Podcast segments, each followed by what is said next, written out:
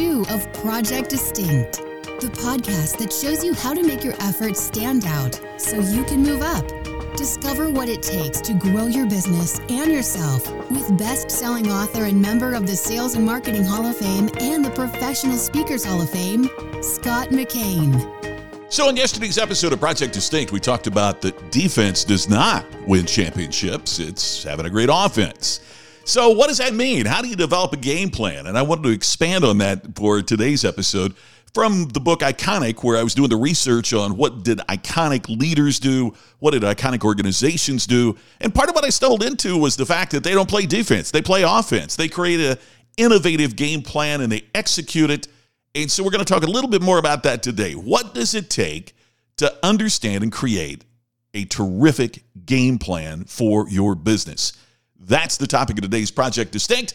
And as usual, it's brought to you by the Ultimate Business Summit, where, by the way, you'll have the chance to work on your game plan for business at the Ultimate Business Summit. It's being held in August in Las Vegas. The program always sells out, but we got a special deal for listeners of Project Distinct. Just go to ultimatebusinesssummit.com. Enter my first name, Scott, is the coupon code when you uh, sign up for the Ultimate Business Summit. It'll save you $100. So come join us. Sign up though early because I'm really afraid this is going to sell out and our Project Distinct listeners aren't going to get their spot. Join us at the Ultimate Business Summit. Just go to ultimatebusinesssummit.com. Grow your business, grow yourself, grow your profits, grow your productivity 10%. So, what is this about the game plan and, and what, what happens? What does that mean? Well, at its core, our game plan is both our overall strategy for success and the specific tactics we need to execute to get where we want to go. So, how do you do that? Well, you can't create that innovative game plan if all you do is focus on what everybody else is delivering in your marketplace. So, you have to have an awareness of the competition, but not a focus on the competition. When you choose to play the game your way, what the opponent is doing is never a primary aspect in your game plan. The week before Super Bowl 52, a story in Sports Illustrated featured the planning process that Philadelphia Eagles coach Doug Pederson employed in the attempt to win against an iconic competitor. Quote, in the pregame mayhem this week, famed reporter Peter King wrote, there is sure to be this storyline Belichick versus Pederson mismatch of Super Bowl 52. Pederson gets it, King wrote. He was a Louisiana high school coach 10 years ago when Belichick already had three Super Bowl rings. If you're not a fan of American football, the Patriots are the NFL's reigning dynasty, and Patriots coach Bill Belichick is recognized by most football experts as one of the, if not the, greatest coach in the history of the National Football League. So Coach Pederson was asked how many times he had mentioned the Patriots or Belichick to his team of coaches or the players. Zero, Pederson said. I have not. Pederson called his strategy the faceless opponent. He said, quote, I just think you can't get caught up with who's on the other side. Everybody in the NFL is good. Every team is good.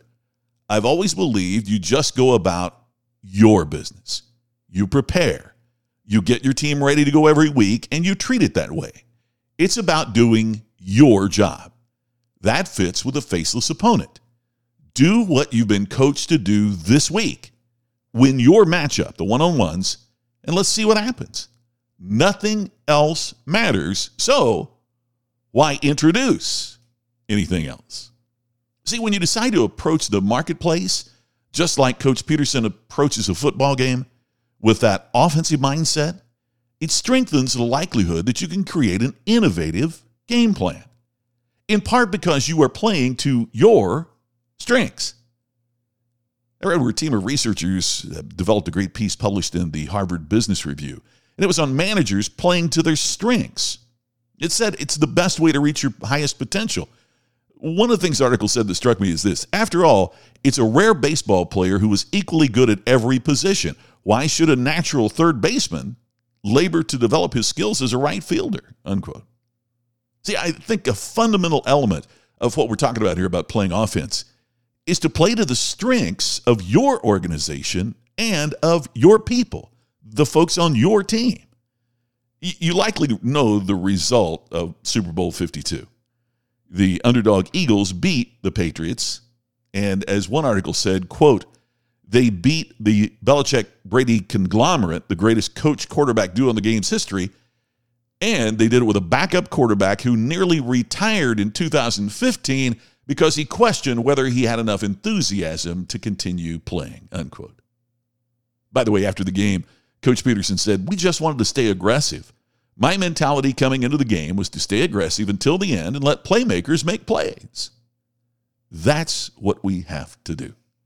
In other words, we have to invest and focus on our people. We have to develop a game plan that can make a difference. We have to take offense.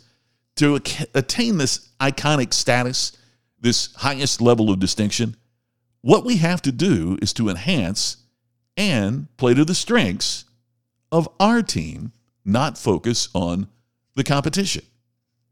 It's interesting too that the Harvard Business Review report states, quote, it is a paradox of human psychology that while people remember criticism, they respond to praise.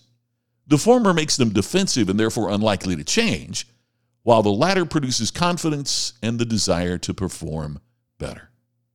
In other words, it's about developing our team and helping them grow so they can execute our special, specific game plan where we're on the offense, where we're taking control of the situation.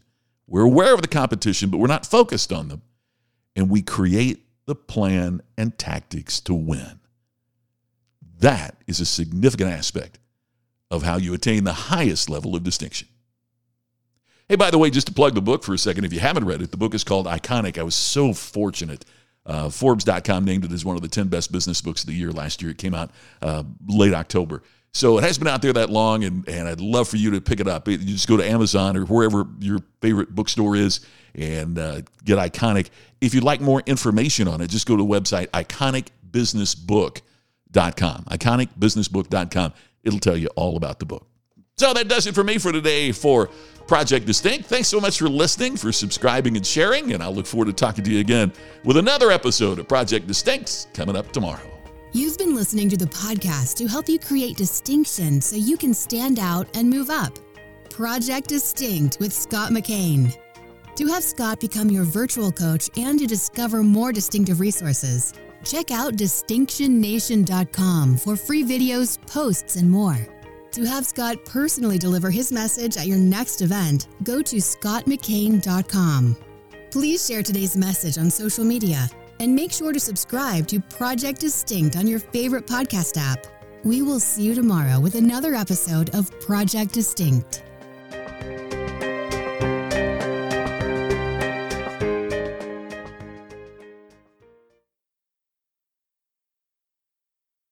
This podcast is a part of the C Suite Radio Network. For more top business podcasts, visit c-suiteradio.com.